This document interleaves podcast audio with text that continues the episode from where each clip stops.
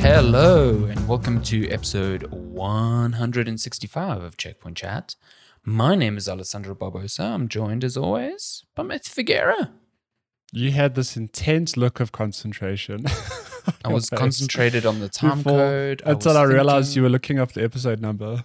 Because you just, because often before we start recording, you go quiet. You, there's just a pause. We give ourselves some time. You obviously compose yourself. This Mm. time though, you were like, you were like, I was Ah, yes. I was watching Episode the, the time code at the yes. bottom. Like I'll, I'll I'll let you into a little production secret. I always have Oh, to boy. start on either like a zero or a five. So like 20 seconds or 25 seconds. I don't know why. It doesn't help the editing process. It's just it's just a a nice little thing. habit. Yeah, it's a little thing. Why would I start an episode when it's like 23 seconds in? That's just Well, that's, just like crazy talk. good good friend Gareth, who you've met. He, I, I have memories of driving with him, and he cannot have the radio on an odd number. Same. Absolutely the same. even number to drive him crazy. Absolutely no. the same. This is why we get along. You Mhm. know? No, I'm I'm the same. E- even numbers. It's on. I mean, it's the car. It's the TV volume. It's like all the thing. It has to be an even number. It it drives me insane. Okay, so it has to be an even number, or it has to be divisible by five. Sure. So I can do an even number, So but I can also do 35. Yeah, I can do 35. That's fine because that feels like it feels like halfway and half is still even. So Do you ever sit down, look at the volume on your TV, pump it up to like 36 and say, now we're even? all the time. That's literally what I do and then Sure. and then I'm just grateful that no one is around to to witness that. to ask that you why you're ludicrous talking to your behavior. TV. Why am I talking to my amplifier in a sultry Shani voice? doesn't say anything, but she's just she's just side eyeing, going, "Oh my god, I can't believe." it." Oh, Shani's "What bringing me Red Bull right now. She's very She's nice to me. What an OG! Where's my We- red? Oh, Lenska's not even here. Damn it! Lenska's not even here to give you Red Bull. She's not even here. But will she does bring give you coffee, usually She during does. the uh, during the She recording. does. She so- she goes off, gets coffee, and then very kindly brings me some coffee back. Coffee is one of those things. Like uh, I've always enjoyed coffee. Okay, no Mm. no spoilers here, but when lockdown hit and we couldn't get takeout coffee, we we became very much like, oh man, this sucks. Like we can't go out and get a coffee now. God damn it, the world is burning, but I can't get my coffee. The world is burning. No, but you know what I mean. Like little things you take for granted, you just couldn't. Like I, one of the worst things, I couldn't go out running. I had to run around the property. oh, Hashtag God. never, never want to do that again. You ran around your garden, I remember. exactly, it was great. Good then- Lord. So, like at the office, I'll have coffee, no problem, whatever. In fact, we have a, a nice ritual where every morning we get a coffee before we start working. And like sometime in the afternoon, around three or four, we just get up, have a break, go get coffee, speak some shit. It's a good time.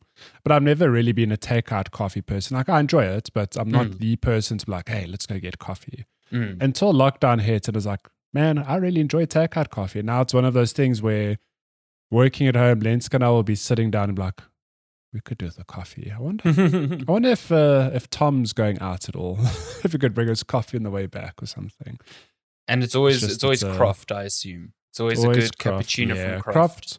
Croft makes a, a damn fine coffee. I mean, uh, look, some places are, you know, sufficient, but Croft is just it's up there, along with the likes of I'd say Seattle does a good coffee. Seattle does good coffee, man. Yeah. I I think they Okay, so they have a flat white, which apparently is not actually a flat white because every time I order a flat white at any other restaurant, it's different.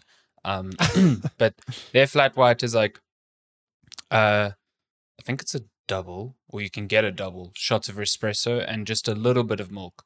So it's not like, it's almost like the the one we used to get in uh Madeira, the Uh, Schnauzer. Chinesa, yeah, yeah. Mm. It's it's very similar to that. So I like it a lot. Uh, and their coffee, yeah, their coffee is pretty good. I used to get a lot of their coffee when I worked at the Discovery building because there was one Mm. in the building, but now now I don't. So although at the new office, because now I go into the office for work, um, I drink an obscene amount of Nespresso. Like Oh no. it's like twelve o'clock, and I've maybe had four shot, like four espressos Oh, that's a already, lot. which is probably bad for my heart, and I'm probably gonna die. But boy, the buzz that I get, It fucking just great. kicks you in the teeth, and you go, "I can code now."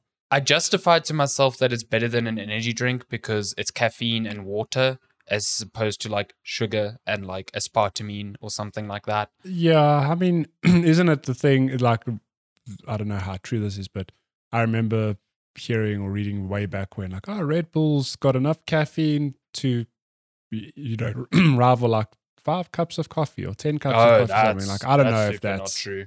So Yeah, if I look at this Red Bull right here, it's new cactus flavor, it's pretty good. sure.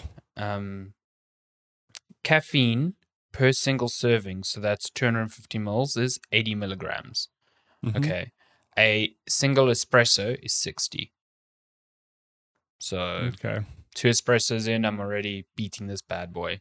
Um, but then that's a the bit scary because, like, if I'm having like three or four espressos a day, I'm like borderline 200, 250 That milligrams of caffeine. a lot of milligrams of caffeine. yeah, it's it's pretty bad. It's pretty bad. I have a colleague at work who told me he took pre workout that had 500 milligrams of caffeine, and I'm like, you're gonna die. Um, so Why would you need that much caffeine? uh, you don't. Now, you did he no say it human to you like that? that. Or did he run into the room and power walk on the spot? Say, I've had 500 milligrams of caffeine. He was just talking about a And workout the day before. oh my god, I I just can't. Your poor heart, your poor poor heart. Um, he's alive still, crazy. so I guess How do you know he's not an out. apparition? could be it. you turn over to one of your other colleagues like, I can't believe Brandon had 500 milligram They're know, like, pre pre workout drink. Like Brandon?" Brandon died five years ago. he has so much caffeine, his spirit is still going. You know. Oh my and then god. everyone like edges away from like he died five years ago at the coffee machine.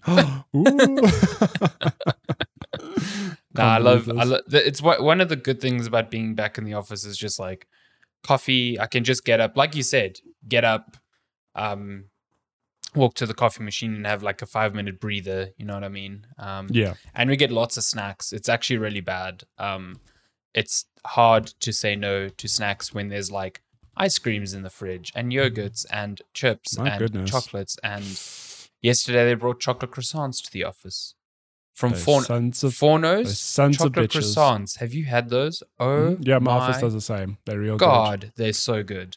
They are ridiculously good. Um, I'm a convert. Those those those croissants just mm, next I wonder level. How much of the croissant market Fournos has because when we were going to the office, I'm pretty sure on Fridays the croissants we got were also from Fournos. So, I tell you, when they're that good, it doesn't matter. They they just. Uh, the owner I- of Fournos on a private desert island living off croissant money. I'm going to be moving near your hood soon. Well, I don't know how close I will be to you, but we'll be in the Bryanston area. But you'll still be Where- at home. So Where fine. But I mean, I think next year we'll have a lot of hybrid systems, so I'll probably be going in a couple of times a week. Mm. Um, So do you know I'm- where in Bryanston?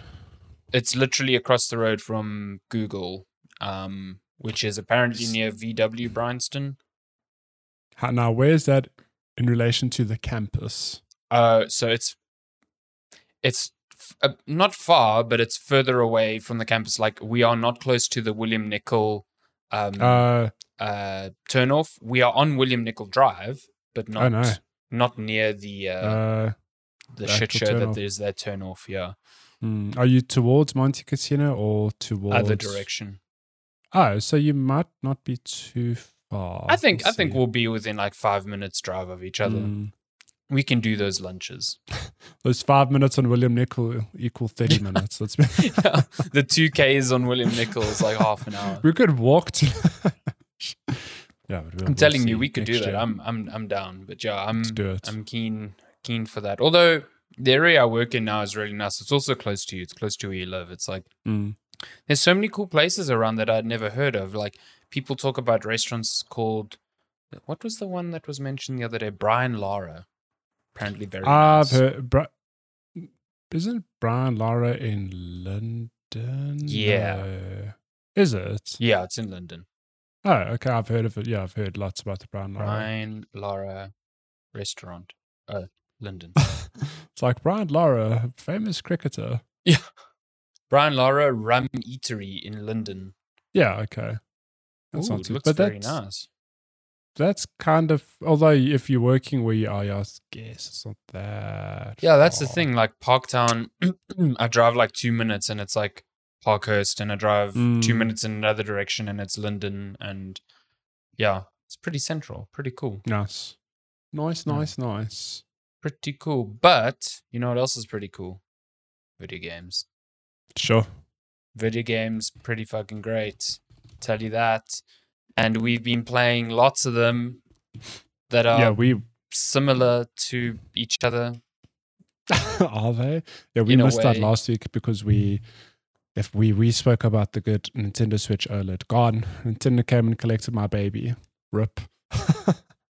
um, but yeah, we Spe- obviously speaking of a talk about- Nintendo Switch, did you oh finish boy, okay, Metroid start with, Dread with Metroid on the okay. Nintendo Switch OLED?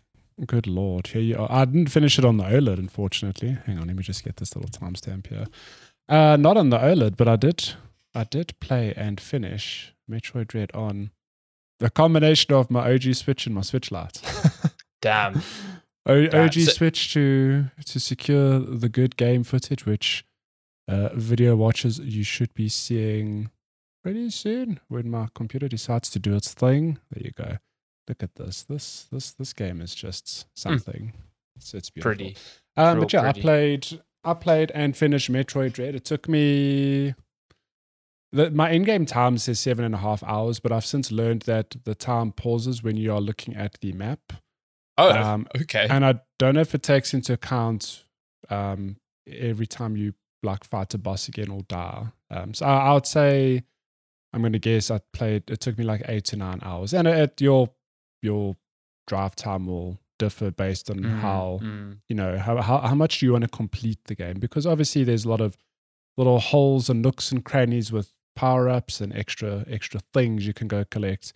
I mean, um, you were yeah. saying you only had around 30% I item was, completion. Yeah, it was 30, 30 to 35% item completion. That is more because I just wanted to see this game out and I will be revisiting it um, in the near future because, spoiler, I really enjoyed Metroid Dread. Um, Shocker. Matthew mean, loves a, a. Metroidvania. for for the yeah, for those of you who don't know, I mean you've you've obviously heard us talk about the Metroidvania genre, and that obviously Metroid is one half of that with the original Metroid on the uh, NES way back in I don't know, did it come out? Must have been in the eighties, like mid eighties, Uh, I can check for you quickly. The first Um, Metroid, But I mean that was I I could be wrong. That was I, I to knowledge 1986.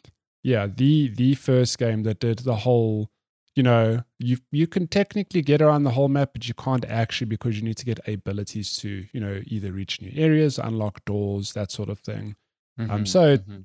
you know it's got the foundation it was the foundation of that formula and i think metroid you know had a it like metroid's an iconic franchise but it's kind of been absent the last decade or two um like i could be wrong but i don't think there's been any standout metroid games besides maybe you know i think the metroid 2 remake was well received on the 3ds, on 3DS, yeah. um, but this game, Metroid Dread, is actually a sequel to Metroid Fusion, which came out in 2002. I think it was a yeah, long time around ago. about then. This is like essentially Super long Metroid ago. 5 in the Yeah. classic lineage. Yeah. Um. So I mean, this this is a a game that is long overdue, but I don't know the the studio who did this, they ticked all the boxes and they've put together a phenomenal Metroid title with all all the signature things you'd expect. You know, the Mhm. big sprawling levels, lots of collectibles to get, and just I don't know. It's it's got that that Metroid flavor of you just got your little pew pew cannon, which over time you slowly upgrade. You get abilities. You got the good morph ball ability, um, which you obviously just use to dig deeper into this alien planet that you are exploring. Um, Mhm. And man, look at that armor. Oh, it's so pretty. Yeah, it looks real good. It's yeah, but uh, I mean, some things that make this game just really stand out to me is that normally, I mean, th- this particular point could be hit or miss for some people. Um, but normally, when you play a Metroidvania, you might, you know, you get a new ability, say, if I want to thumb suck an average, like every hour, an hour and a half, and then you use that to, you know, go back, explore somewhere else, get new parts of the map to, you know, obviously get another ability or thing. Uh, Metroid Dread throws you new things like so thick and fast. It it's insane how many power ups you get by the end of the game.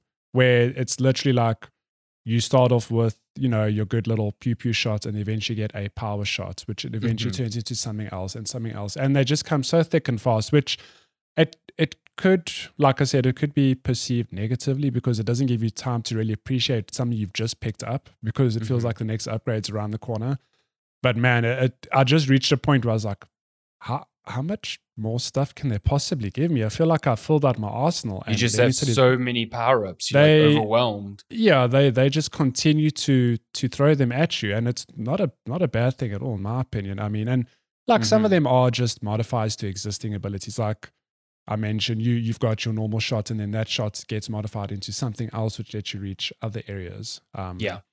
but it just it just shows how well this game is designed because my goodness there's so many like different you know kinds of doors and obstacles but you always sort of like led the right way and, and you never feel i mean i suppose at the beginning of the game you might feel a bit lost because you're obviously taking in the, all the systems and that but it's unreal how these levels are designed um coherently that you know when you you get a new ability you pop out somewhere it's like oh like i've just appeared back here how did how did they do that How did this And it's happen? almost- yeah, yeah. and not only that, it's almost done in a way where you just you pop up in a new area and you walk forward. It's like, oh well, this is where I need to go anyway, and like rinse and repeat that for you know all seven to ten hours of the game. It's like, how did they design this? It's just unreal how everything just fits, and it you know it's it's it's cordoned off accordingly. Like I, I'm sure speedrunners will find ways to break the game, but you Mm.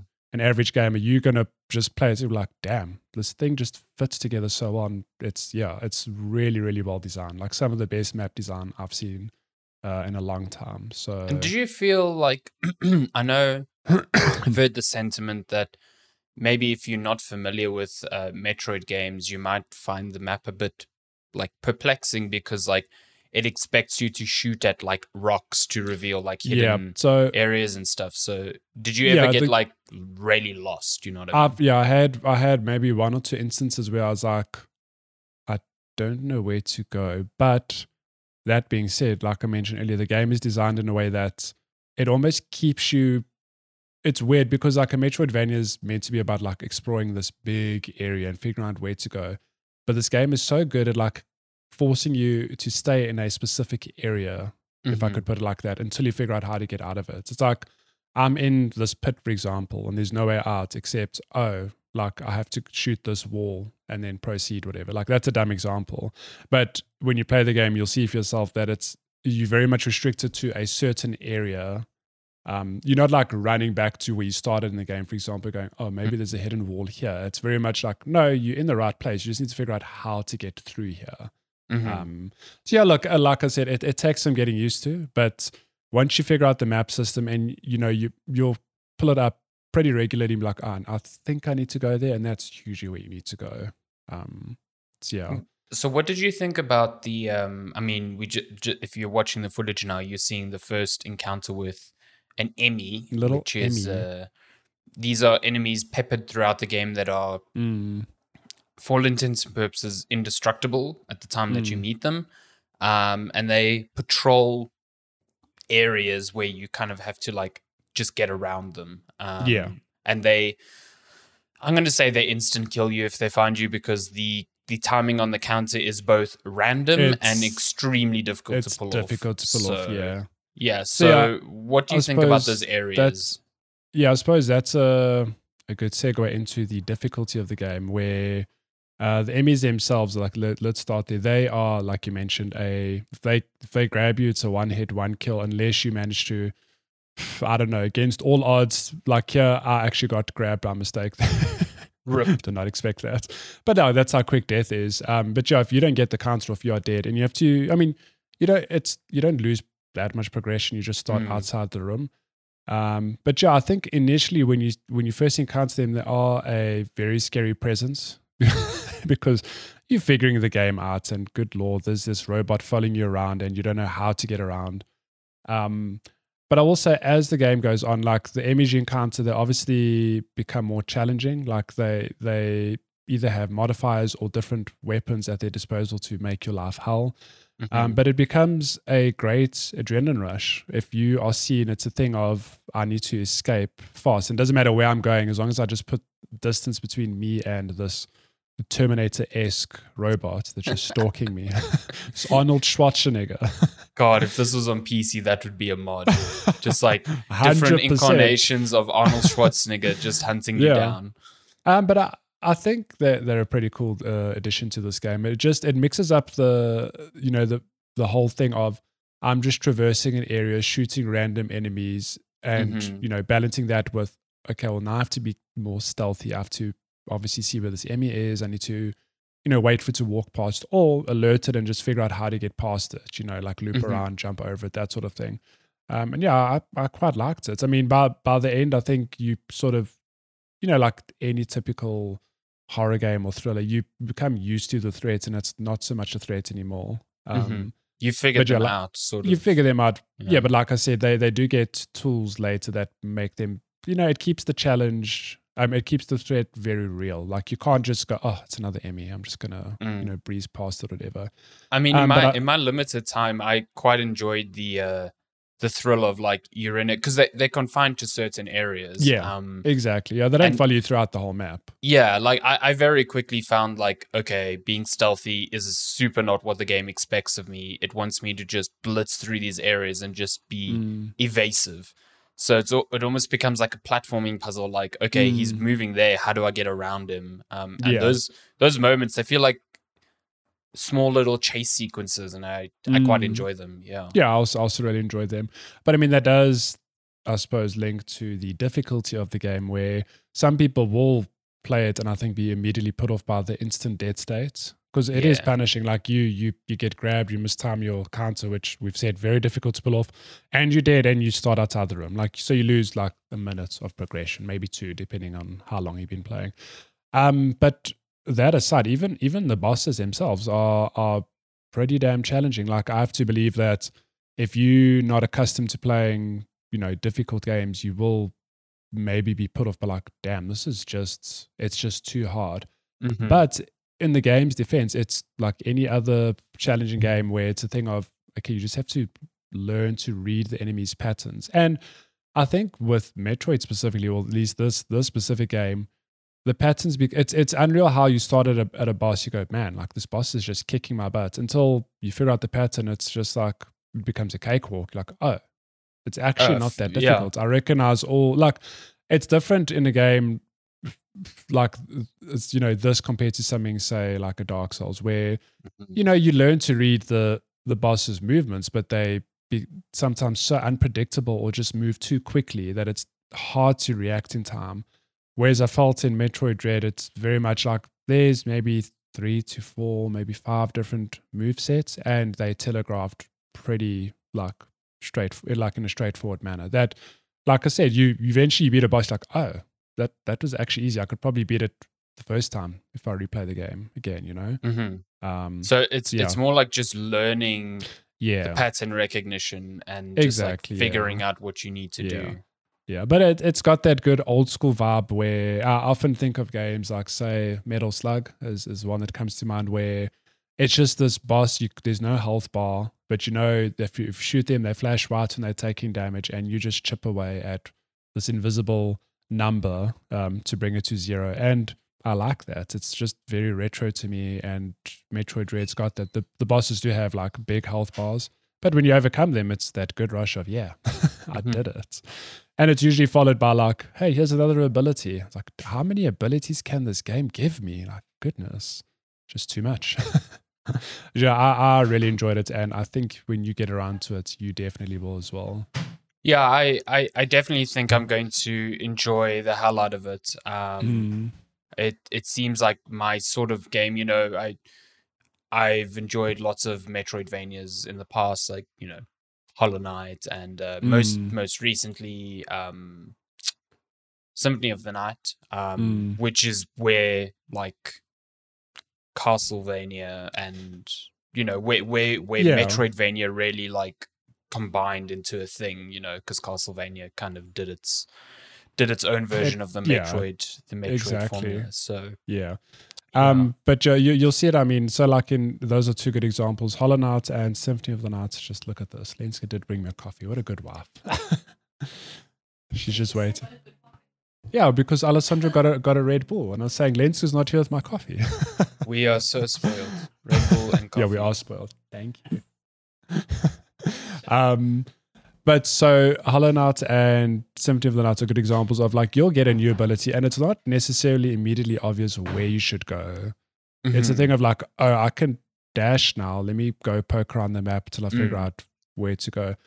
Like, honestly, Metroid doesn't have that problem. It it really feels like the way the map is designed, you always end up exactly where you need to be.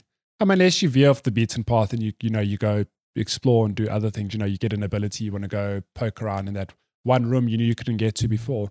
But if you just play in like an almost linear manner, it's it's unreal how things come together and like everything's just locked off in a Mhm. way that yeah I, you'll see when you play it you'll be like wow how did I they pull this together like i, I, do can't- really like the one feature of the map where when you get a new ability, it will highlight well you can you can basically filter all the uh, Exactly. or highlight all the areas where that ability now applies Yes. so you can see Yeah. exactly on the map like oh cool these are all the areas i can immediately go and Mm. test and that you know maybe people say that takes away from the exploration but that certainly reduces the amount of frustration um in my view like to have that at a glance is really cool yeah um and I appreciate that sort of design. It, it's like very respectful of your time too because in Yeah. in symphony of the night there was nothing like that. And it was Mm, Symphony of the Night was interesting because there were moments where I was looking at the map and squinting and looking for little like pathways that maybe yeah, hadn't where- been where colored in. yeah. Yeah, and uh, you know, I backtracked a lot in that castle, and I appreciated it because like I found things while I was backtracking, but also Mm, there were moments of like, where do I go? I just want to Yeah, fucking, like, like, what's going on progress, like please. exactly So Um, yeah, I guess that's where you see the modern versus the old in terms of Exactly. design elements. Yeah. Um, but yeah, Metroid Dread. Um, if you've got a Switch, I'd highly recommend it. It is, and it like it's a beautiful title, runs so is, yeah. smoothly. Um, and yeah, it's miss just the OLED. Rip. It My looks baby. so good on the OLED. My God, Yeah. it really, really Um, does.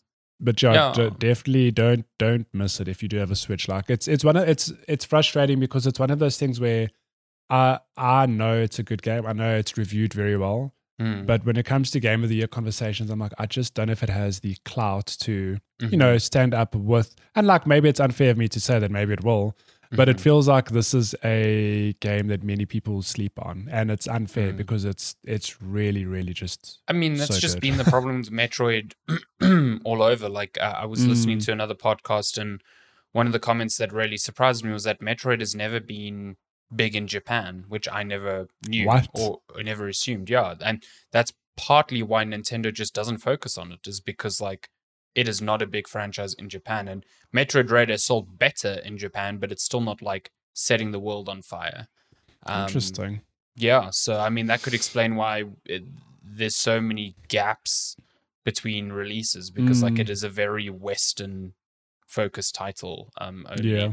and even then, it's still got its niche appeal. You know, like we Mm. rave and rave about Hollow Knight, but I also don't think Hollow Knight's like sold like fucking millions. You know what I mean? Mm. So, um, Yeah. yeah. Yeah. But yeah, that is uh, Metroid Dread. Mm-hmm. Good time. It Would thankfully isn't dreadful. Oh. you know what else isn't gonna, dreadful? I'm going to segue myself here. there. I'm going to segue myself here. Um, no, it isn't back- dreadful. Back for Back for blood. Dread. Hang on. blood. Sorry, Back left for blood. dreadful blood. Uh, Back for dead. Back for Um, dead. Let me just get that footage running Pew up as pew zombies. My goodness. for life. Zombies for life. Live life. Hang on, where is this? Zombies. Where's this footage? Oh, I'm okay. running out of bad puns to to cover your your footage hunting here. I'm so sorry. need to Ash, you find know, this this is this is bad production. Okay. bad bad So- for back for blood. The uh the uh oh well, I guess looter shooter now, almost in a way, but more cooperative zombie game from the creators of uh Left 4 Dead, uh, Left Turtle 4 Rock Dead. Who would have Studios. thunk? Um, Yeah. Also creators of Evolve, uh, which yeah, Back 4 Blood. Who knew? Back 4 Blood, a good game. Um, Back 4 Blood, real good. so we So we yeah, both played this in beta, and um, Mm. I think we both came away from the beta going, "Yeah, that's fun," but Mhm. also like, I don't know if I will pay full price for this, you know, type of thing. Yeah. And then lo and behold, got added to Game Pass on PC and Xbox. Our Lord and, Savior Phil Spencer says, "Bless you all." Yeah. Back for Blood on Game Pass. you guys, you guys deserve a treat this Halloween. So Back 4 Blood is on the Game Pass. Um, yeah, and I, I well, you've been playing it. I haven't had a play- chance yeah. to to play it. So how does it Uh, fare now that it's like the So full think- thing? I think what the beta was misleading about was how long this game is. Mm-hmm. Um, so I mean, we play, we both played the beta, and we thought this is Act One. It's about how long did it take us? Like I two mean, hours. That bet, yeah, it was like two or three. I was still, but surprised at how long. Well, how much content was in the beta at least, and I was like, wow, yeah. So the beta had most of Act One, but there, are, there, you'll be surprised to know there are more levels that were obviously left out because you know In Act the main One? game, whatever. In Act One, What? Act One is Okay. real long. It took so when I played Act One with um, good friend Brad, it took us like not no jokes about three hours, and that was just on normal difficulty, not replaying any levels, anything, just making our way through Act One. So yeah, super long, which not not a bad thing. Um, but Mhm. just surprising because if if you've played Left 4 Dead one or two, I mean, both games had four to five um, campaigns each, and they were about an hour. oh, well, about an hour, a each, yeah. Yeah, Yeah. so you're looking at like five to six hours to run it from beginning to end. Now I've still not finished Back 4 Blood because we we are being stubborn. My my crew and I we are playing on veteran difficulty, which is just one up from normal. You being Um, stubborn which- with the hard difficulty? which- Never. Yeah, Okay, but but listen, the, we're playing one up from normal. We are not playing on the hardest difficulty, which honestly, I don't know how people would play it on that difficulty. At least, you know, to in my experience, the game on veteran is a, proving to be a real challenge. So, Act One, we played normal difficulty, no issue, um, and then paired up with more friends of ours who got the game a bit later, and we are now playing on veteran difficulty. And let me tell you, the the the bump in challenge, it's huge. my goodness, there, there, it's an out and day. Like veteran is way more challenging um, because you take more damage. I imagine, um, uh, could be wrong, but I think more special infected spawn, which just Mm. ramps things up. Um, That's good to me know. because that's I think if you go back to our beta discussion, that was the one thing I was like, Mhm. it feels like there's very few special enemies uh, spawning. So I'm glad to hear. Oh that. no, you, you'll if you'll see the footage now. I'm, this is just me playing single player on normal, and things go south real quick. Just look at how many Yeah, I can see. are spawning. There are three. I'm counting on screen at the moment. I do love. Uh, Wait, I there's mean, four. There we go. th- this this is an area I didn't see in the beta. It's like a, Yeah. an underground parking lot, and I I love the uh, the darkness and the glowing eyes of these zombies. I think they look yeah. really good. Yeah. So yeah, I think what what I can tell you is, you know, coming off the bait and going to the main game is that there's a lot more variety in levels. There's obviously a lot more levels, and this is just one example where you know you in an underground garage you have to destroy these nests, and yeah, it's real difficult to see what the hell is going on. Mm, this mm. game gets the the atmosphere uh, right, I feel, because there are times when you are just in broad daylight, but there are moments like this where it's like, oh my god, I, I can't see anything. I just want to hide in a corner. I don't want to go anywhere. But you're still Um, mowing down like yeah, you- thousands you- of zombies at a time. It's like- it's this thing of yeah, like you, it, the game balances, you know, throwing so many zombies at you, but still making you feel like you're not overwhelmed. You know, unless you Mhm. mess up or whatever. Um, Mhm. you're still you're still very effective at you know destroying whatever comes your way. Um, but yeah, I think what's so important in that is obviously the card system, which is you know a big, a, I suppose the biggest change over um, you know traditional Left 4 Dead or other games similar to this, where you know, as you play the game, you unlock a resource called supply points, and you use those to buy cards, which you use to Mhm. build decks. So, um, as I've said, the acts are broken up into smaller levels, and at the end of each of these smaller levels, you get to choose a card from your deck. And these Okay. cards are just, you know, buffs for all intents and purposes. So, for example, you could choose a card that makes your reload speed 25% faster. You could Oh, choose yeah. a card that gives you extra health or a card that gives you a little bit of health back when you melee kill an enemy. Um, so the idea is that you you you meant to play this game, you know, uh, several times to grind out enough points to unlock all the cards to then build a deck to you know your playstyle because you do get specific cards where it's like this card is for all intents and purposes you know a shotgun focused card and here's another one that Mhm. complements the shotgun card or here's another card that complements the specific character because each character in this game is eight of them which i didn't know i thought there were only going to be four um, but there are eight characters and they all have you know a a perk uh, for themselves and a perk for the team so the character i'm playing now holly for example her her individual perk is that she takes 10% less damage um, and I think for the team, she provides bonus stamina. It's something like 10 or Hmm. 20% bonus stamina. So the idea is that, you know, nice balance that, uh, yeah. uh, I imagine it's, you know, for sorry for the bad comparison, but like a destiny of like you kind of have to build out a squad that complements each other. You know, you want to yeah. build out. I'm going to choose Holly with stamina, and someone's going to choose Doc, who's got you know some medical proficiency, and someone's going to choose someone else who provides ammo.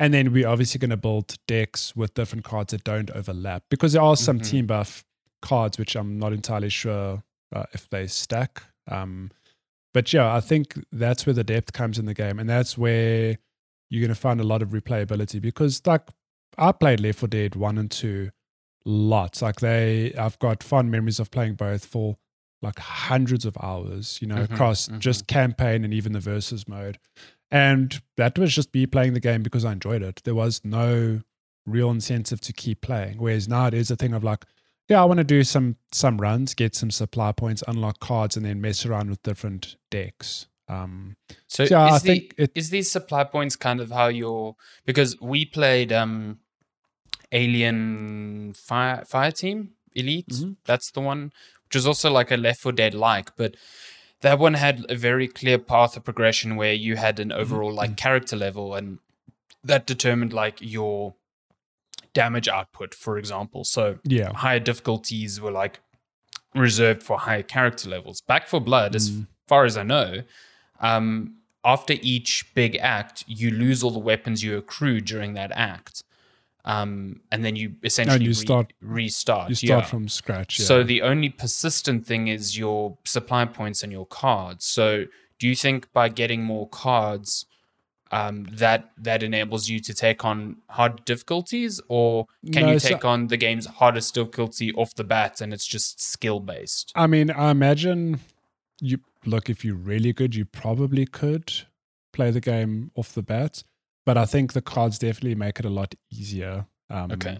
like I don't think I don't think the game's tiered off in a way that you know that's not like a for, sorry for the bad comparison, like a Hearthstone where it's like you've got common cards and uncommon cards and legendaries. You know, some cards are like distinctly like game changing. Like, yeah, sure, you get cards, some cards in this game that are better than others, but Mhm, you'll find that a mhm. lot of the more expensive, well, not expensive cards, some of the, you know, the stronger cards usually are balanced off with something else where it's like this card, you, you'll get a card, for example, that'll give you like, this, I'm thumb sucking this, but say a card that gives you 25% reload speed. Okay. But you also get a card that'll give you 40% reload speed at the Mm. cost of you take 5 to 10% extra damage. okay. So it's a thing of like you have to try balance out, you know, well, how good are we as a team? Are we good at like not taking damage? Cool, then I could do with this buff. Or I've seen some guides online where it's a thing of like, okay, you can take the negative effect, but then just balance it out with another card, Okay. um, you know, to get rid of it. So yeah, I don't know if that answers your question, but I feel like the intent of the game is in you want to play it to get supply points to unlock more cards, you know, to have Mhm. more Mhm. more room to play with. I guess you know you Mhm. you can sort of complement So your sets with. I- with I guess uh, that's kind of cool because then, like, because I haven't been playing this week, if I jump in with you, I won't be like behind. You know what I mean? I I will have fewer Yeah. cards. You'll you'll yeah you'll have you'll have the basic cards, but like you can still play with us. It's not going to be a thing. It's not of, like player level. oh yeah. you know you you haven't unlocked better weapons because Mm. you know weapons are the one thing in the game where they they sort of level up as you play the game. You know you Mhm. buy attachments or you pick up attachments, whatever. Um, but you you you'll be slightly underpowered in the sense of like oh you you're running a shotgun oh you don't have this card that gives you ten percent extra damage Yeah. like it's it's definitely a slight disadvantage but I don't think it's gonna break the game for you yeah, it's not for something that you can so that you can't overcome with with like careful Mm. play. For yeah instance. Yeah. Okay. yeah I, think I think I it, like I think it would yeah. be it would be a problem if it was a thing of like your supply points are tied to weapons of yes. Yeah. okay you've got supply points now you need to go and buy better weapons to take on No, I, I think if you unlocked weapons outside of the acts and then like that determined, for instance, maybe the pool of weapons that could spawn during a map, that would certainly inf- yeah would impact progression like heavily. Like if I can only choose from a pool of five weapons at the beginning and you Mm. having played more can choose like 30, you know, it's a very Yeah. different type of game then. Yeah. Yeah. Oh, um, but cool. yeah, I'm I'm having a really good time with it, and yeah, I'll have more to say on it in the coming weeks as I struggle my way through veteran difficulty and potentially nightmare difficulty thereafter. Oh, just just on that, the the, the incentive to play in the harder difficulties is that you get more supply points. Yes. So yeah. yeah, you obviously want to try figure out. and obviously just a, a challenge. Like I found the normal Yeah. difficulty in the beta like fun, but also easy enough that I was like my brain was switching off after a while. exactly. Yeah. Yeah, Yeah. So we'll we'll play more and we'll sick. report Sounds back. good. Sounds Mhm. good. Um, since we're well into this episode, I'm just going to touch on uh, what I've been playing this week. I've also haven't finished it, but uh, I'm having a great time with it. A little game called Unsighted. Um, Unsighted. This is a game developed by a team in Brazil. Um, it's also on Game Pass, Mhm. and it is a sort of like a top-down adventure Metroidvania as well, with little pepperings of uh, I would. I don't want to say Dark Souls, but it's got combat that's reminiscent of some of the tent poles in, in Souls, but it and then Yeah. a little bit of like I feel like Legend of Zelda because it's got like distinct dungeons, uh, each with their own distinct mechanics. Um, so if you played like Death's Door earlier this year, it's very similar in that sort of vein. Um, albeit Okay. like a top-down 2D pixel adventure. Um, so you, the, the the premise is you are playing as uh, a, a race called the automat- automatons, which are robots that humans built that have gained um, consciousness and like sentience and emotion thanks to this meteor that crashed on Earth. It basically turned them into humans.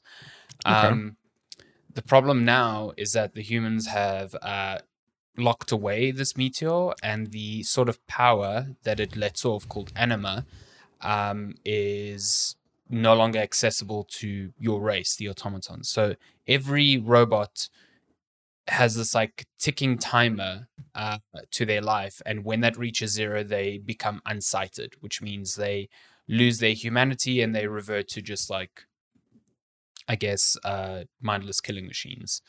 Okay. Um, and I that premise bleeds into the gameplay in such a cool way. So, firstly, your character has uh, a timer on them. Like wh- whenever you pause the game or whenever you're playing, it will say 200 and something hours left until you go unsighted or whatever. And that's not real hours. That's like in-game hours. So it it ticks down. I wouldn't say quickly, but it ticks down faster than you know normal hours. Mm. Um, but that extends also to all the side characters and NPCs you inter- you interact with. Um, so whenever you're in a conversation, uh, the NPC will say, "Oh, 72 hours left," or 3,000 hours left, depending on who they are. Um, Right and on. throughout your adventure, you find this item called Meteor Dust, which can add 24 hours to anyone's lifespan, uh, including your own. Because if you go unsighted, you you die. Uh, it hasn't know. happened to me yet, but and I don't actually know what happens to the game at that point. But uh, yeah.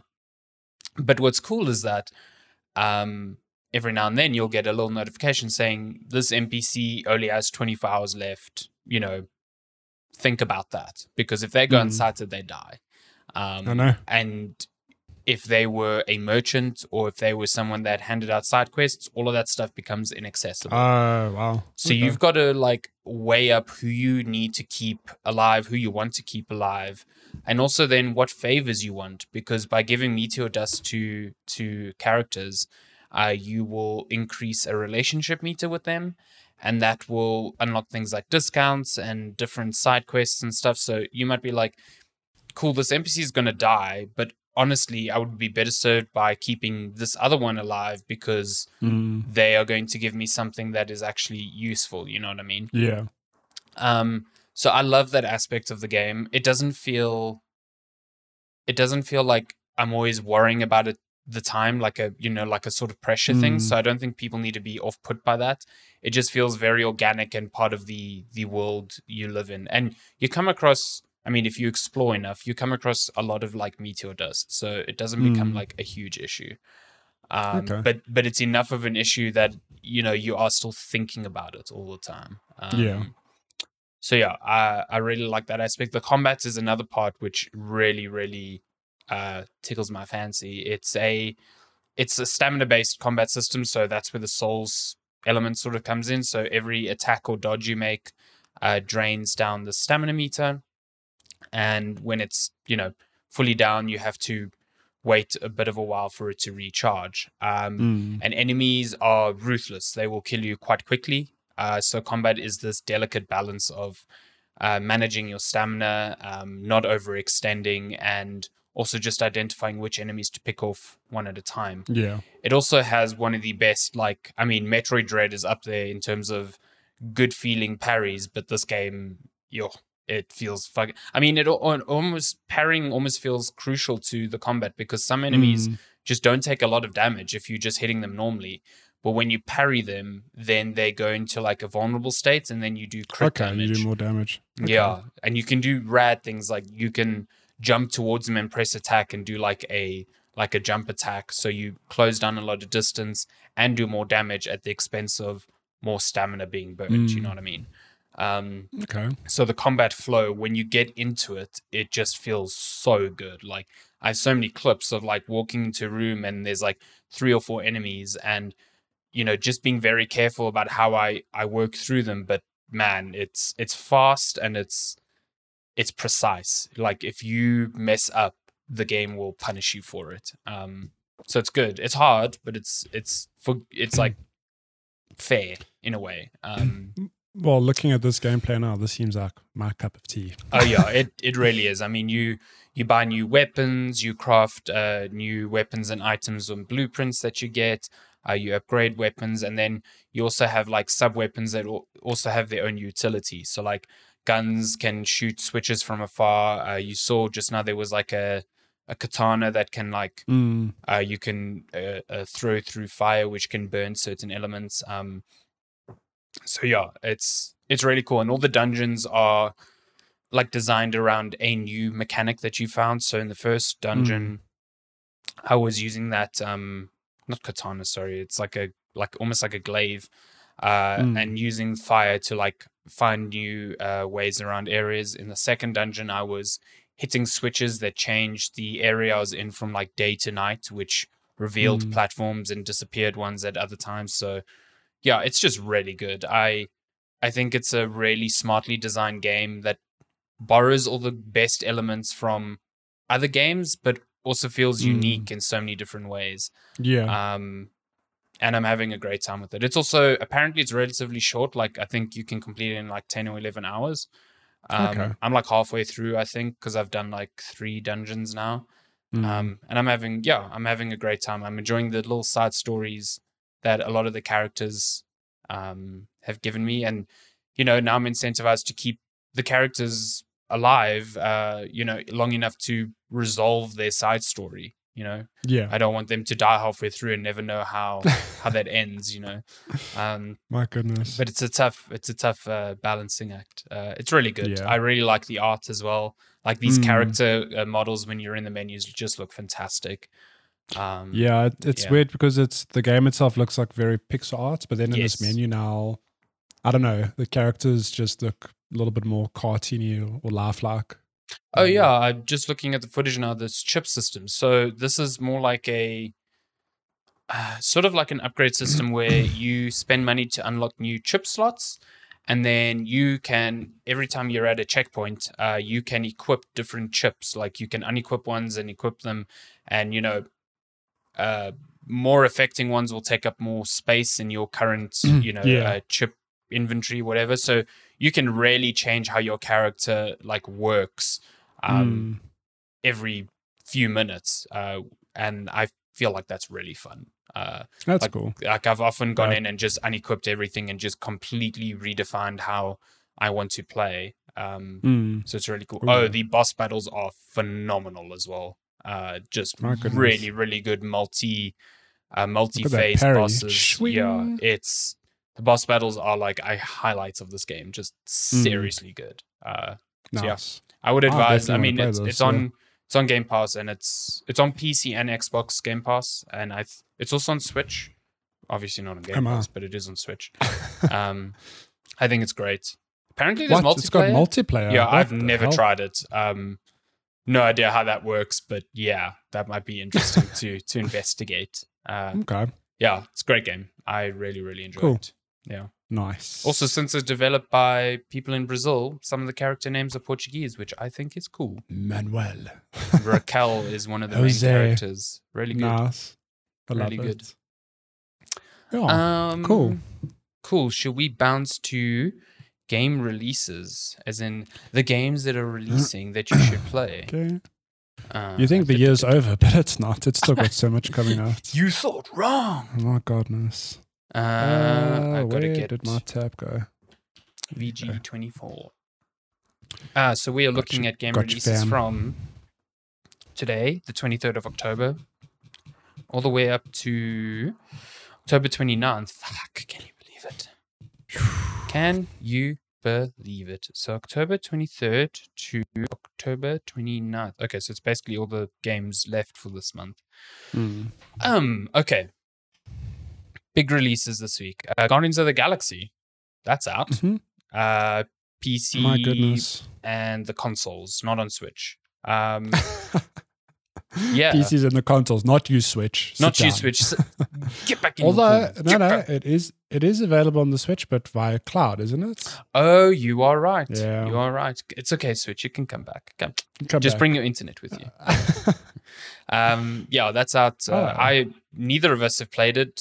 I know of No. people who have played it, and uh, I'm curious. That's all I'm gonna say. yeah, I'm quite curious to see how it reviews because I've heard things. I'm, I'm I'm curious. I've heard things that are not what I expected from that game. Put it that way. Um, Mhm. So yeah, uh, that's October 26th.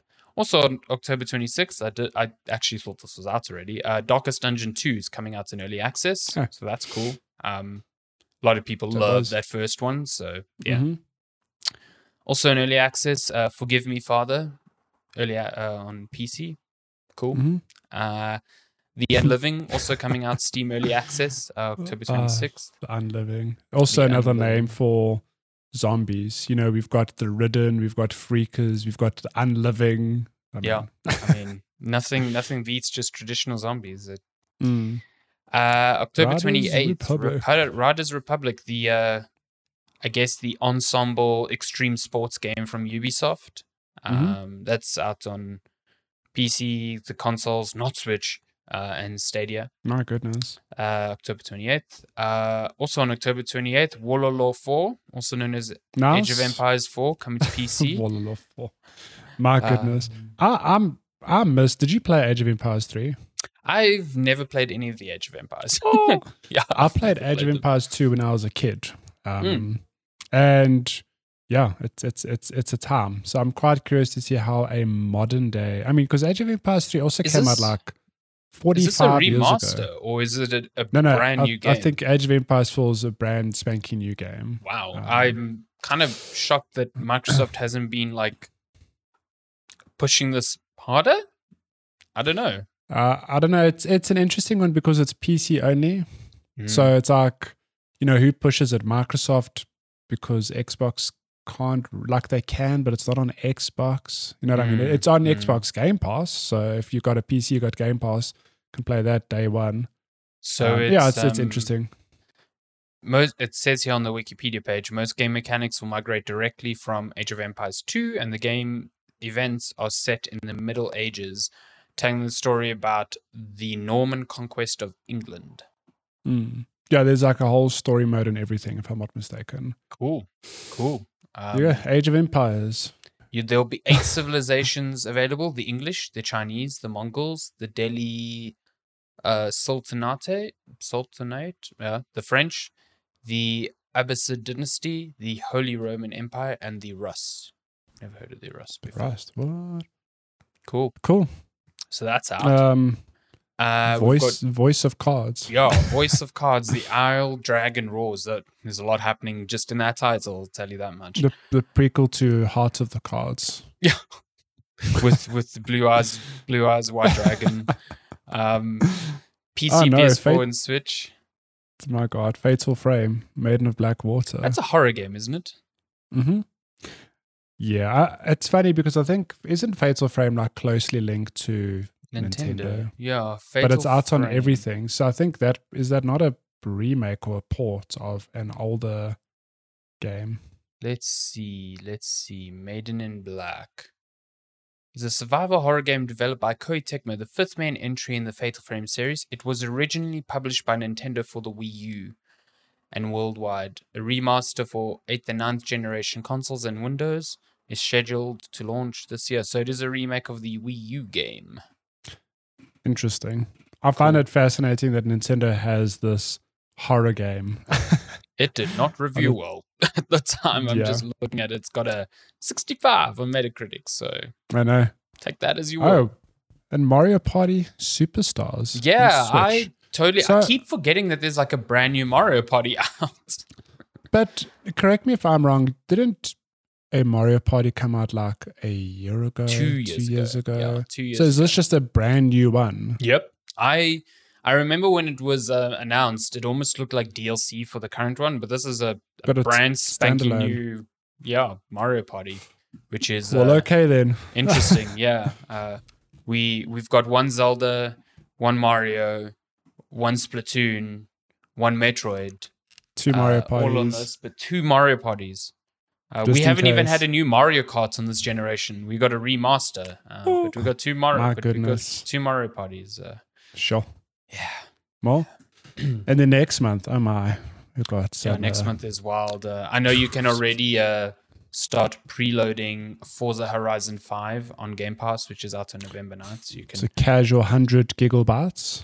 Yeah, it's a big game, but uh, boy, I'm excited for Is it? game. I am. You've got so a keen. whole a whole Mexico to drive through compared to a war zone, which is like hundred however many Warzone's gigs like it is now. fucking 300 gigs at this point. My It's God. so much, so much happening in that game. It's uh, hilarious.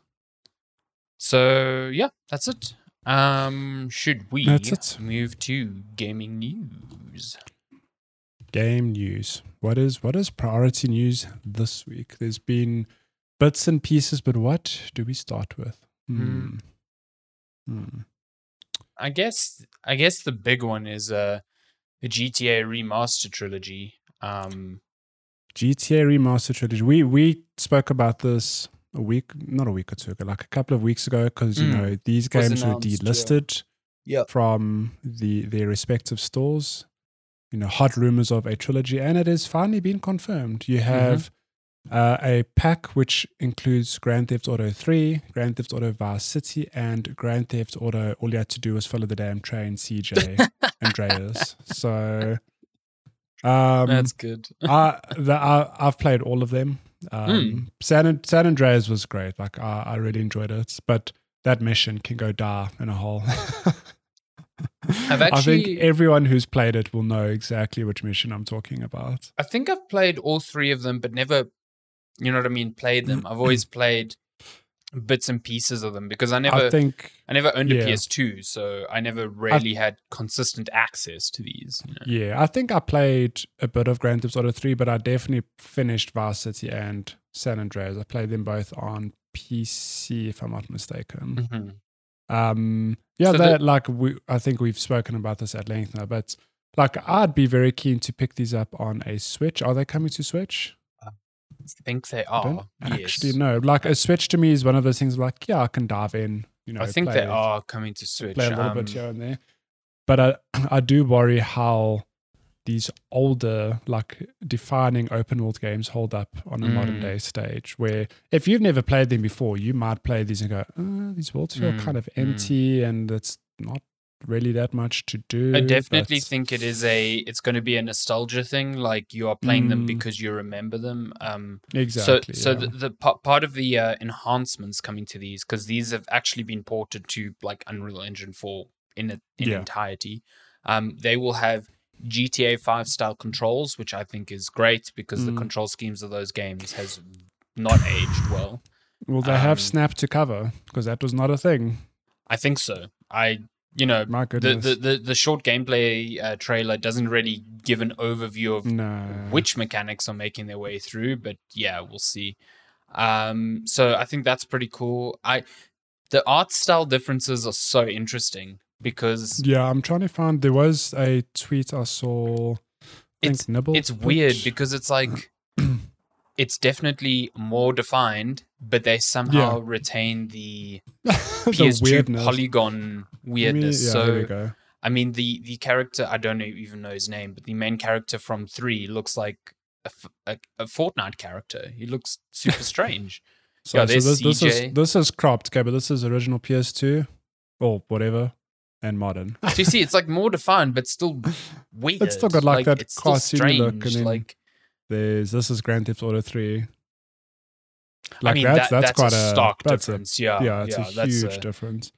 Um, audio listeners having the worst time right now. We're looking at old and new, going, "Wow, they've they've done some the the, stuff the weather things." effects in in the newer games look I mean really good but I mean even then you look at the car in GTA 3 and it's still like low poly blocky you Mm, know so I think that's cool because they they've kind of they've skirted the line that so many remakes do now of mm, looking like how your brain remembers them you know what I mean exactly. yeah, Um, so th- I think that's cool for a you know just a nice nostalgic touch there um yeah, I think it's sixty dollars for all three.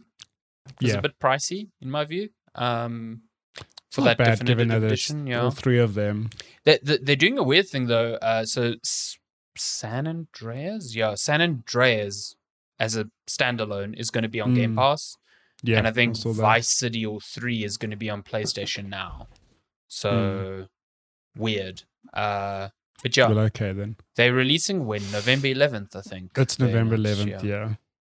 So So, that's yeah. cool. that's coming out. November 11th is Um, strange. We've got a GTA remaster, we've got the Skyrim remaster for new consoles, and we've got KOTOR releasing on Really? Switch. Is there another Skyrim remaster? Of course, there's a fucking Skyrim remaster.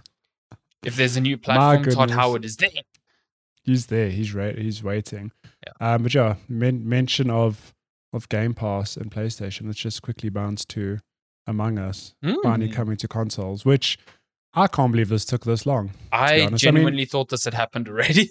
Yeah, me too. I mean, I think it's available on Switch. yeah. Um, I'm not See, mistaken. I, I, mean, maybe Among that's Us- why I yeah. thought that it was on Yeah. consoles already. Yeah, I love, I love this this image though. that's a very good image. little Xbox Series X with Among Us crewmates. Has Among Us like had its day, or is it just fallen out of Uh, the the common I think like? it's yeah, I think it's out of the zeitgeist, but I'm pretty sure it's still played by many, many people. Um, but yeah, it's interesting because games got crossplay. It's like literally on everything now, um, including mobile. So I think having it on Xbox and PlayStation will just you know boost those player numbers um, Mm. because a lot of people. I imagine have not even tried it, despite it being on mobile. So Well, I'm just looking at the Steam Steam charts. Uh, Among Us, its 24 hour peak was 11,000. Uh, currently that's playing still is 4,000. Yeah, I mean, mean, that's it's still a, a- lot given the game's been out for a long time. it's a far cry from its all time peak yeah, of from half a million. Uh, but Yeah. yeah. that's still. But also, that's that's just on Steam as well. that's now just imagine on, Steam, on all obviously. the yeah, that's just. I mean, I'm sure a lot of people playing on their phones and stuff like that. Mm. So, yeah, that's cool. That's cool. Yeah. I'm pivot. Um, uh, I've got a logical flow here. Okay, you see this Xbox on the I'm screen. ready. Ready. You can now buy it as a fridge. Damn. Nailed it. Look at that. Look at that. so, yeah, th- this is funny because this Xbox mini fridge, I mean, when the Xbox Series X was first revealed, it became a meme because of its shape. Like, it's, I, I love the look of the Series X, but the fact that it's like a rectangular box just, you know, lends itself to some really good Photoshop. And one of those jokes was, you know, oh, the Xbox Series X looks kind of like a, a fridge. And This that meme is- has now It's become a ridiculous. reality. I, I love how they basically took the original Xbox Series X reveal trailer and just like did the same thing, but then at the end the Xbox is a fridge. That is amazing. Yeah, but it says the world's most powerful, and you're like, oh, what is it? And it And says mini fridge. leaves leaves the competition X- cold. but- oh my god.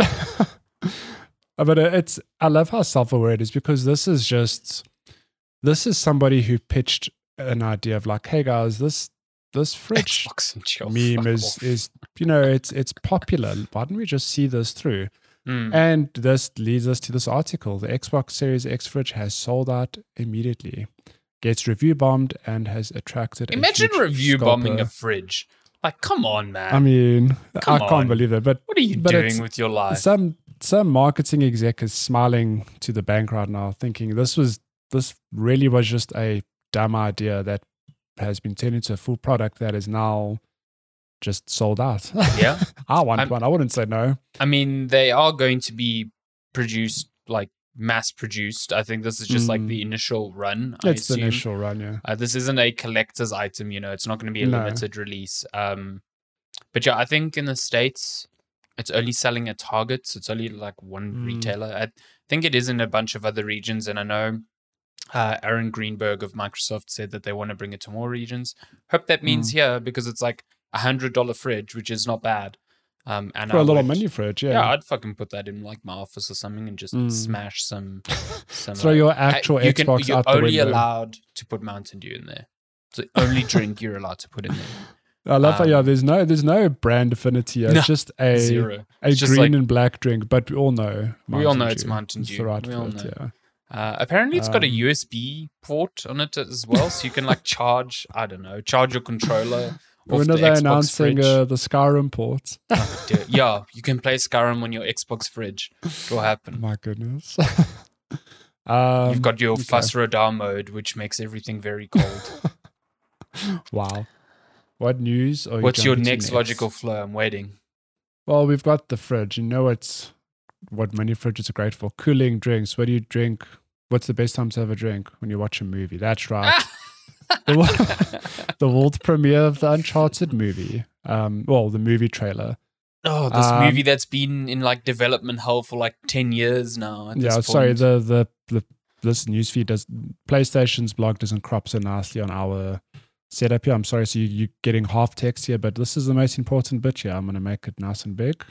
Oh, I need to put the volume down, and we're gonna we're just gonna have the trailer running in the background here. So video Yeah. viewers are getting some premium Uncharted footage. Audio listeners, imagine you're watching Uncharted the movie, but it's the trailer. So this movie has gone through so many iterations that initially Mark Wahlberg was meant to be Nathan Drake, and now Mark Wahlberg is Sully. Um, they just aged him up a bit. Tom Holland is Nathan Drake, um, and Tom Holland still looks like a child. So it's very hard for me to see Nathan Drake It's- in him. You know what I mean?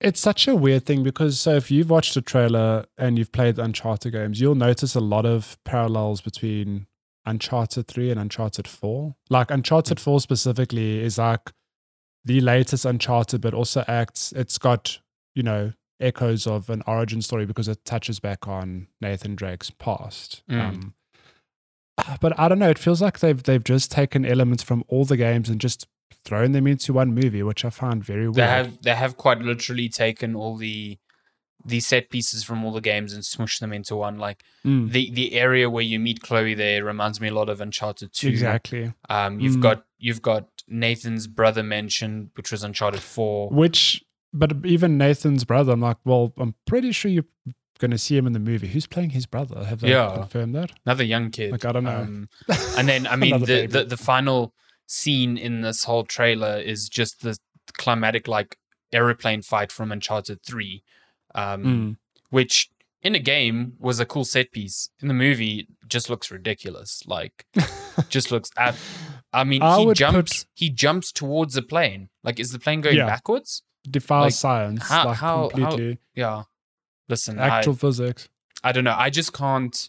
The casting to me feels so off. I I can't get Well- behind Tom Holland as Nathan Drake, uh, or Can we just even Mark about- Wahlberg as Sully. Like, I, Mark, Mark Wahlberg as Sully, I, I can buy that. Okay, hear me out. I can buy that. But why does he not have the mustache? yeah, Like that is just. he just looks like Mark it's an- Wahlberg. it's an actual crime Yeah. against this. Oh my gosh, sorry, wrong wrong news scene. the, the, the casting for Chloe crime. seems very good though. I Yeah. she sounds like Chloe. She yeah, th- she looks like Chloe. Just I think that's solid, but I just can't get behind the Tom Holland. I, I can't. Yeah. It just he he looks like a baby version of Nathan Drake, and it just yeah, but that's that's why I'm I'm a bit torn. Like, look, I, I don't expect the movie to be fantastic, but I imagine it's going to be like good popcorn fun, which I'm fine. Like, I'm not a, I'm not a difficult um, person to please with the movie. Like, I enjoy a variety of things, but it it's just a weird thing to me how given Uncharted's like Uncharted's got a rich history. It's been around for more than a decade. I, don't know when the first. I mean, the first one came out on PS3. Surely it's more than a decade. Like, surely you would start off like, here's the entry point to what could be a franchise. Like, this is Nathan Drake, and this is uh, you know Sully. But it feels like they've taken everything and just squishing it into this movie, which could be a good or bad thing. It means like if they make a second one, you know, they just you know dive into you know un- untold stories. Um, I don't know. I, I wouldn't like the way I feel. I wouldn't be surprised if in the movie we see the iconic train sequence from Oh, Uncharted 2. definitely. Like it's it's gonna fucking. if you're be there. throwing everything in the kitchen sink in, how would you not have that? it's definitely gonna be there. Yeah, and and that just makes me wonder, like, are they really just pushing this out to be like, hey, remember all these these four games? Fuck, they were cool, right? Like, Mm, I don't know. Yeah. I I don't have much faith in this. Like Sony's game to movie stuff. Like I really thought they were gonna they were gonna hit a winner when they announced like Ratchet and Clank as an animated movie, mm. and that just sucked. Like that really sucked. Um. So yeah, I don't know. I don't, I don't have much faith in this to be honest. So man. So you know what you need to recover from that that story. tell me, tell me. That's right. You need some chocolate. Ooh, some haunted chocolate, spooky So- chocolate. you guys like Stardew Valley? Um, Not really. the the what Stardew Valley? Good time. I, I put a good 30, 40 hours into it, and that's that's baby numbers. If I'm being honest, that is people baby put numbers. Yeah. put hundreds, if not thousands, of hours into this game. Um, but ConcernedApe, um, aka Eric. Barone, the creator, is making a new game finally called Haunted Chocolatier, which Concerned apes, the- haunted chocolate. Yeah. I think I think the the elevator pitch is you run a chocolate store in a haunted mansion, which, which is, seems so cool. I I like that. I was immediately sold by the premise. Like, Mm. y- you know what it reminds me of? There's a a game that came out a while back called Moonlighter.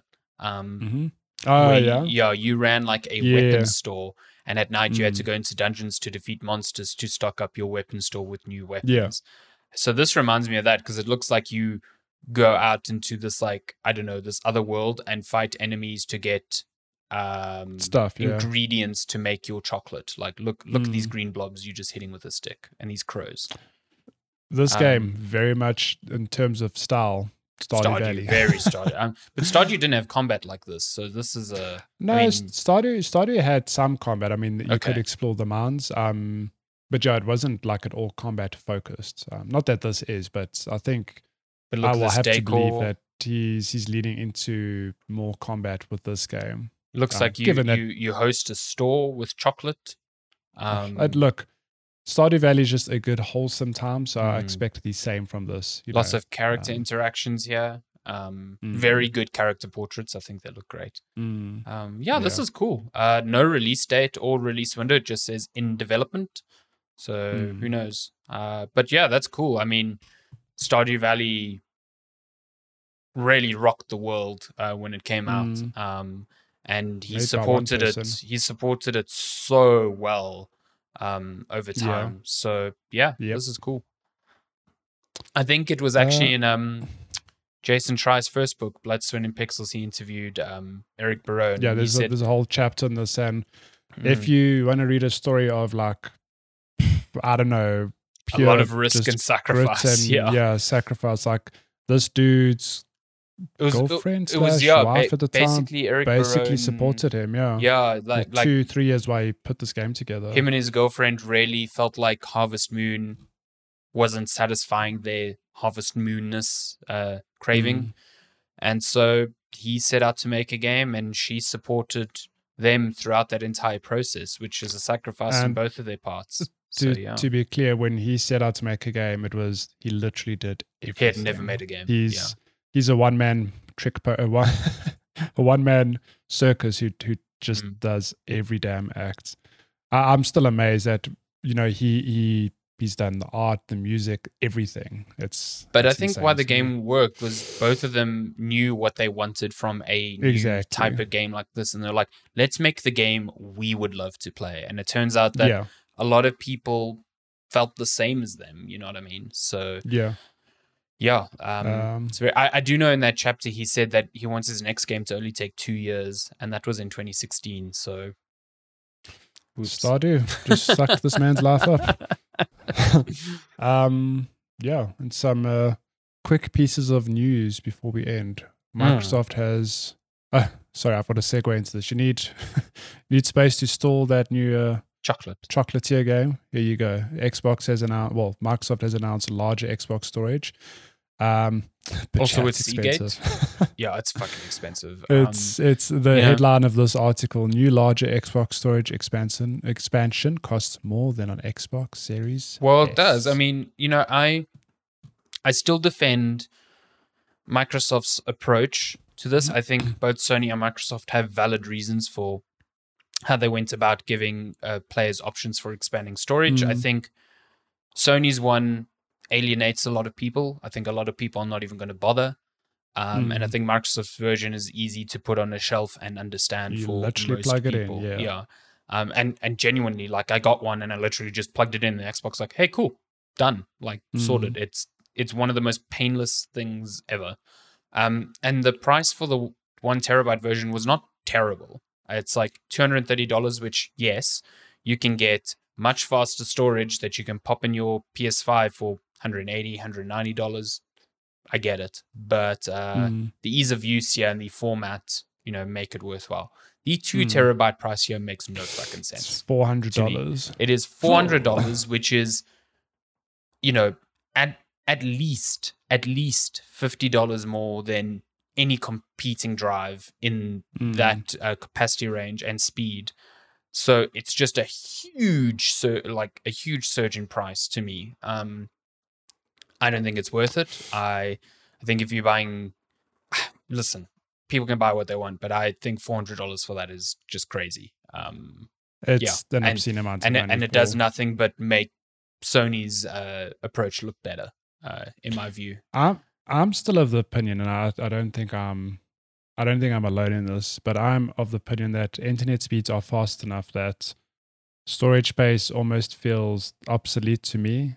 Um, Mhm. Like personally, I mean, I'm not playing five to eight games at a time on my PlayStation, so like I don't see myself upgrading storage because I'll just uninstall something, and if I want to play it in a year, I can download it in relatively in relatively short space of time.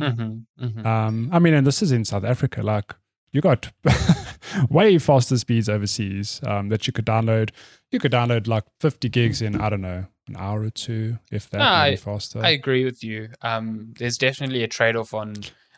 it's It's definitely it's just the convenience. convenience. Yeah, there. it's Yeah, convenience. I hundred mean. Which to each their own. But I, to me, I'm just like I can't see myself forking out for anything. I mean, Um, I, I've I've purchased the one terabyte for the Xbox and my PlayStation, and yeah. you know, I did that because I just got really irritated by every time we got new code or new game. It was like you have to uninstall like two things, and I was just like, fuck, Mm. Yeah. you know. So, I'm done with this. but it is a convenience thing. Like I have more games installed on my Xbox than I know what to do Mm. with currently. So, like, It's the Xbox Game Pass curse. It "Ooh, really I'll just is, Add that to my list. uh, but yeah, I I think the two terabyte option here sucks. Uh, you also have a 512 gig option for uh one forty dollars. Forty dollars. My view, it's not a bad price, but I would just wait for like a bit of a a discount on the one terabyte and just take the plunge Mm. there. Uh, Yeah. Because I yeah. mean, the reality reality is that games are also not going to get smaller. No. I think they're going to get bigger as the Yeah. generation goes on. Like, I have to believe that in five, six years' time, when we're looking at the next Xbox and PlayStation, by then games will be, you know, the average Yeah. will be 100. it's just natural gigs, whatever. progression as Yeah. as textures and um, you know uh, assets become larger and larger and larger. That's What's- just how it What's works. What's wild yeah. to me is that my my PS3, if I'm not mistaken, was a 40 or 60 gig version. Yep. And look, like back then, it's like, yeah, that that's more than enough. Looking at it now, I'm like, my god. the I could- Xbox 360 launched with a 20 gig hard drive. Mhm. And then my PlayStation 4 was a 500 gig, and even that was like, wow, that's whew, so Well, much space. The I'm Nintendo gonna- Switch in 2017 launched with what only 32 gigs 32. internal storage, which it Switch at the time games was are still obscenely small. yeah, but even Weirdly. that, like I mean, Breath of the Wild was like eight gigs, so it took like a quarter of your hard drive off the bat. Like, nah, but still, eight gigs. obscene, yeah. it's so small. Well, the Switch doesn't count because you can just pop in an SD card, and those It's cost true. next to nothing. So That's true. And also so the, the Nintendo- new OLED comes with 64 gigs 64. internal, which I think Mhm. is really nice. Yeah. so the, people laugh at Nintendo, but they they're miles ahead of the storage game here. The storage is so cheap. Mm-hmm, Um, but last piece of news before we bounce. Um, we've we've got this this ongoing tradition where every week we somehow touch on the Activision slash Blizzard drama in some way. Um, but this is at least a good spin in that Overwatch's McCree has now been renamed to well, not renamed, gets a new name, uh, Cole Cassidy, which just long story short, if you didn't know, McCree was actually named after a staff member, Jesse McCree, who has since had allegations and whatnot, you know, circulate about Mhm. him, um, Mhm. which is just, you know, in bad taste given uh, that, yeah. yeah. Um, so Blizzard's answer was to just rename the character, which I think is fair. Cole Um, Cassidy's a decent name. Sounds like a cowboy to, to, me. to be completely honest, I'm quite surprised at how easy it feels that this transition was. Like, I, even even going through, I saw on Twitter and I thought, oh my god, they are going to be a lot of people hating on this. And to my surprise, like there are haters, but there are a lot of people going like, oh, okay, Yeah, cool, like Whatever. Yeah. that's Cool. fine, yeah. Cassidy. So- yeah. And I guess we'll we'll end on that on that not so bombshell. Uh, It's your it's your week. weekly Blizzard news. That's news this week. Wow, Mc, like Cole Cassidy's hair. I nearly said McCree there. Looks way worse when he's not wearing his hat. Just realized. Put that hat on. What are you doing? Good lord. Get a haircut. Fuck. My goodness. Yeah, there we go. So now Questions. we're getting to the questions and answer parts of the podcast. If you want to send us questions, you can email us checkpointchatpodcast at gmail.com. That is checkpointchatpodcast at gmail.com. You can also uh, email us checkpoint. Wait, hold on. No, that was the email. Never mind. You can find us on social media at Checkpoint Chats on Twitter, on Facebook, on TikTok, uh, everywhere there. Whoa, Matty has a ghost chair moving behind him. It's just it's just motion behind him. Yeah. what just happened? Um, we Um, have Mm. a question from Cello ZA. Ah, who, who would have thunk? this is actually a really good question. Uh, what are the three games that molded you into the person you are today? Hmm. That's quite that's way He too says- mature a question for cello. It's, it's a ghostwriter. Mine would be RuneScape, Team Fortress 2, and Dota 2. Yeah, RuneScape. What is RuneScape? I know the name. old. RuneScape is real RuneScape. old. Yeah. Is it a. if, if I'm not mistaken, they they announced like a sequel to RuneScape recently, or one came out. It's an MMORPG. What? This is a side of Chiller I never knew existed. Yeah, so RuneScape is launched old. in. It's like the it's like the blueprint for what World of Warcraft Oh my god, became. 2001. Yeah, this is Baby Chiller. This is Baby Chiller playing playing some online games with his mates. Um, but yeah, the Team Fortress 2 and Dota 2, I completely see that's. Uh, I met Chiller via Team Fortress 2 and played a lot of Dota 2 with the same same person all these years later.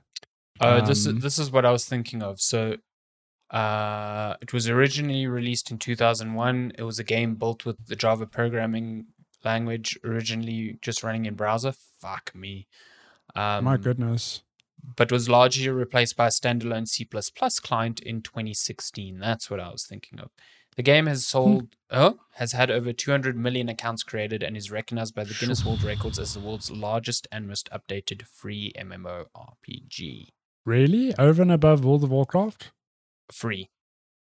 Ah, uh, yeah, but still. Oh, and RuneScape was released on Steam on October 14th, 2020. That's probably what I was thinking of. okay. Yeah.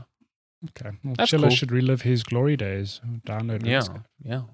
Uh, but what three games molded you into the person you are today? Hmm. Hmm. Hmm. It's interesting. Uh, my, That's hard because it's so- not. It's not. I. It's not necessarily your three favorite games. It's the ones that. No, it's.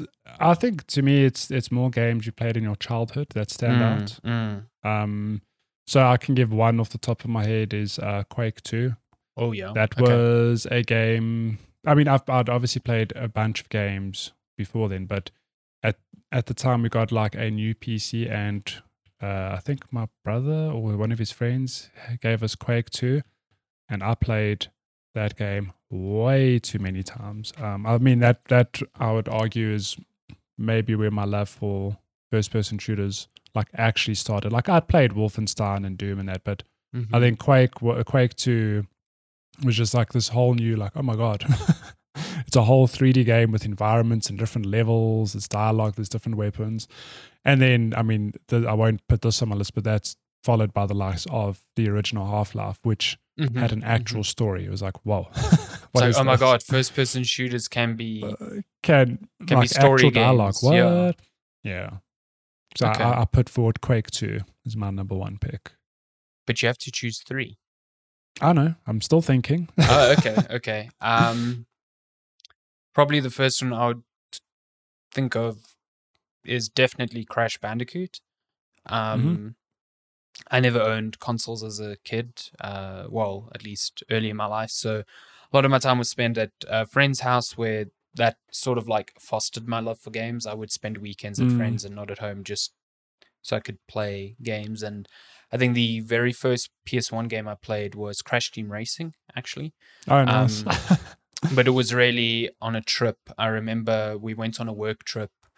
Uh, my dad used to go to Germany a lot, um, and we joined him one year and uh, had a video store there. We rented a PS1 for the time that we were there, and we got Mhm. Crash Bandicoot 3 with it. And I played Nice. Crash Bandicoot that 3. is a good crash. And yeah, that game, I mean, I've played it so many times since, but that is the like single game, the sort of moment that I'm like, this is, well, you know, I didn't realize at the time, but looking back, I'm like, that was the flashpoint in my life that this is, Mm, this is something that's going to be important for the rest of my life. Mm. So yeah, Yeah. definitely that. Definitely that. Well, hard cuts to to me on the PlayStation One. I played a lot of things on the PlayStation One, um, but a big shocker, Final Fantasy Seven. Mm. Um, Mhm. That's another title. My, my my brother doesn't. I'm sure he knows this, but he's a big influence or big reason why I'm a gamer because being a lot older than me, he was the one to you know bring forth the games into my life. I was I was just a baby. I didn't know half. I didn't know anything about about this stuff. But again, Final Fantasy Seven. I think he bought it. Um, or yeah, and it was a thing of like I think we just both knew it was this big game that everyone was talking about, and it's such a weird thing because I remember being very young. I mean, 97. If I don't think we got it on launch, but I was maybe 9, 10, 11. But Mhm. just the fact that I was having to read through this game and explore, and there's this whole combat system, and I managed to finish that game. Um, like no walkthroughs, anything. I just think Yo, it shows that's how that's impressive. How it, how it yeah. consumed me. I was just I was I love that game. So having Final Fantasy VII remake last year was like a like a chef's kiss of like wow, mhm. this is just as good as I remember it being when I was a kid. That's really Um, cool though, because yeah. it's not like I said, it's not an easy game like Mm. to comprehend. Well, uh, so- to be fair, I think a lot of people played and finished games when they're younger, whereas an adult, you're like, how? Yeah, And the answer yeah. is you just had the time. You that's just had true. You banged your head more against time it to just just pour into games. I mean, I've I've since played like one example um, that comes to mind is also Abe's Oddysee on PlayStation Oh 1. yeah. That game is very challenging. Like I replayed it many years later and I died a lot. I was like, how did I ever finish this as a kid? Um, Mhm. and the same goes for shit. I'm going. Sorry, I'm going down the rabbit hole here. The likes of the original Contra, um, which is another game I, I could arguably put forward. That game is brutal, like oh yeah. horrifically brutal. And I did finish that as a kid because I just had the time to like, Mhm. oh, I know I've learned the patterns now. I know how the levels work. Mhm, Um, mhm. Joe, my my second pick, Final Fantasy Seven. Um, my second pick would almost definitely be the first Halo, Halo Combat Mhm. Evolved. Um, the first console I ever owned was the original Xbox. Um, and funnily enough, I had a friend at school who got one as well. Like, what are the fucking odds, considering it wasn't sold yet? Um, Yeah, that is actually yeah. an anomaly. How, kind of how? kind of strange, yeah. Um, and we both just adored Halo. Like um, a lot of weekend. Well, we played through the campaign in like split screen co-op, um, and we just played a lot of multiplayer, like split screen, just like one v one Mm. essentially. I played so much Halo Combat Evolved. Like Mm. that game is just, and that's partly why I'm. I'm like biased when it comes to the series because I just think it's Mm. so cool. I yeah, think it's got, such a cool to like it. Halo 3 was like a release I looked forward to with bated breath. Like when I got that collector's edition and stuff, like it was it was such a cool moment. Mm. Um so yeah, I'm super stoked for Infinite and but I still regularly replay the first one because I think it's still a Oh, yeah? pretty fucking Nice. fantastic game. Yeah, it's really really fun. So That Master Chief that's, that's collection. You definitely toggle, up there. you toggle remastered and original textures. Still looks good. Yeah, still looks good. Uh, still some of the best. I don't know, just some of the best like combat freedom and design, um, and just like a Would you- cool fucking atmosphere. I I love it. Yeah, Would you say that the combat evolved? certainly has evolved since then. like Master Chief can sprint. It's really fun. Wow. now. Amazing. You play those games now, and they Um, just feel a bit slow because you're just walking at the same. Well, I guess Half Life is the same. You're just walking at the same Mm. pace. Yeah. Yeah, Half Life 2, they added the sprint at least. Thank the Lord. Um, my third game, uh, it will come as no shock that I need a platformer. And of course, the first three Mario games are there. Like, I, I, I mean, I've obviously played all three of them, but I have vivid memories of playing number two, weirdly enough, which is not at all a traditional Mario game, um, because it's, yeah.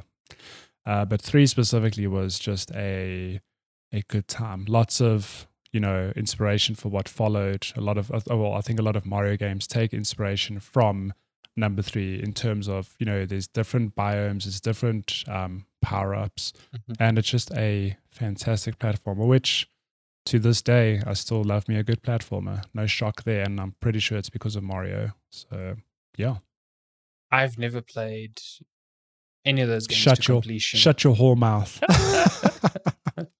I need to. I've I've never I've never played three or World to completion. Like I I just Mm. need a fucking. I wanna like- World, weirdly enough, is the one that I never played either. Oh, is it? I just, Okay. I've just, I've, I mean, I've started up on Switch and gone, huh, this is the one that everyone says is like the definitive Mario. Like it's Yeah. e- either Mario it's World either is, like, three or World. Like thing, people yeah. will, um, but World is the one I've also just never gotten around to playing, and I really should.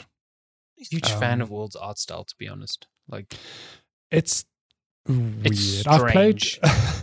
I've played more of World in Super Mario Maker 2 than I have of actual World. the music in World is really good though. I think Mm. I think it's fun. So Yeah. Mm. Uh, my third one isn't necessarily a super old game, What it might be by today's standards. It's like a decade old now. But um, Portal and Portal Two, Oh, yeah. specifically Portal Two. Um, that's the game. Which I need to replay like at some point. it's the the so I, I the original Portal, like the concept of it was just so mind blowing to me. Like I Mm. I cannot tell you how many times I poured over like trailers for that game, just like, holy shit, this Mm. is such a cool mechanic. And I think that's when my brain started ticking into I'm consuming games to I want to design them. I want to make something like this, you know, like Mm. I still love if I had to create a game today, it would be a puzzler because I think puzzlers are very complex to make, but also very cool to see like a reaction from a player. So Mm. Portal's up there is like one of my favorite puzzle games. Um, That is a just great it's unique. puzzle game. Yeah, it's, it's It's- so unique and interesting, and uh, Yeah. you know the first one was made by students, so Mm. you know it's the sort of like dream uh, that you always held on to. Or at least I did when when I was studying game design. So and it came yeah. part of the orange box, which was yo, a what a package! What a package! the the package for for those of you who don't know, the orange box launched. I don't know, Twenty seven, two thousand seven, yeah, 2007. Uh, okay, later 2000. Um, and that had all. The, it was Half Life Half Two, Half-Life episode, Episode, 1, episode 2, Team Fortress 2, Portal, and Portal. Team Fortress Two. It was and, Por- and. Portal was just like this thing like, here's this experiment from Valve. It's like a three, four hour puzzle game called Portal, and it was like arguably the best part of that entire thing. So, Mm, yeah. That was also the If- first time Half Life was on console because it came out on 360. Uh, it came out as a yeah, as a wild. I played a lot of Team Fortress 2 at that time as well. Um, I wouldn't say it, Mm. it shaped me, but like, I think that's still one of the most like played uh, multiplayer games Mm. uh, I have. I got really Yeah. into Team Fortress 2. That's so weird. What happened? if you heard that, No. Lindsay's laptop just spoke to me. She's not here. Um, but yeah, I played a bunch of Team Fortress 2, but my, I mean, my, my, most of my online time was spent in Counter Strike Source and then Team Fortress 2, and then that rabbit hole that was Heroes of Newerth and Dota 2, and then now Counter Strike. I think Counter Strike would be like a fourth one to me because, like, even though I don't play it now, um, as a kid, I used to go to internet cafes and play a lot of Counter Strike, like Mm. 1.6 and eventually Ah, Source. Yeah, So- I, I could arguably swap out. So Quake 2 just came to mind because I remember playing that as a kid, but arguably I could easily replace it with a Counter Strike because likewise played a bunch at LANs, transition into Source when I had ADSL, and then today I still play Global Yeah. Offensive. No, Damn good. that game. It's, It's too good good. It's, It's, too good. it's really yeah. good. I mean, I love. I loved playing Rats. The the Rats map. uh, Oh, the Rat 1.6 maps, was yeah. Mm. real good. Yeah, I really enjoyed that. Um, do they do they still have Rats in Global Offensive? I, I have to believe they do, but I've I've never played them myself. I guess it's not a Um, super popular map. It's just more of a. No, but I, I imagine there thing. must. Yeah, but I imagine there are people who play them. I liked So- I liked uh, hitting the sponge on the floor and bouncing up in the air. It was a real fun time. It was just yeah. I, I think being kids, it was just fun to be like, oh, You're I'm like, so oh, little." everything's big. Oh, honey, I shrunk the kids. big. uh, Yeah. You know, pew pew version. So exactly. So yeah, that is all the questions. Thank you for that question, Chad. Mm, thank you for goodie. that extended question. Uh, if you want to send us questions like that, you can also email us, checkpointchatpodcast at gmail.com. You can also message us on social platforms at Checkpoint Chat, on Twitter, on Facebook, on TikTok, on Instagram, anywhere, anytime. Um, All of the places. yeah, all of the places. Um, and that's been episode 165 of Checkpoint Chat. Um, hmm as always, thank you so much for listening. Couldn't do this without you, except for Cello. We could definitely do this without you. Um, nah, kid, I love Cello. Now and then, He's a good guy. he's a good dude. No, man. Some, sometimes. He's a good dude. Yeah, sometimes, sometimes. Um, thank you so much for listening, uh, and we will see you next week. Okay, Mhm. bye. Bye.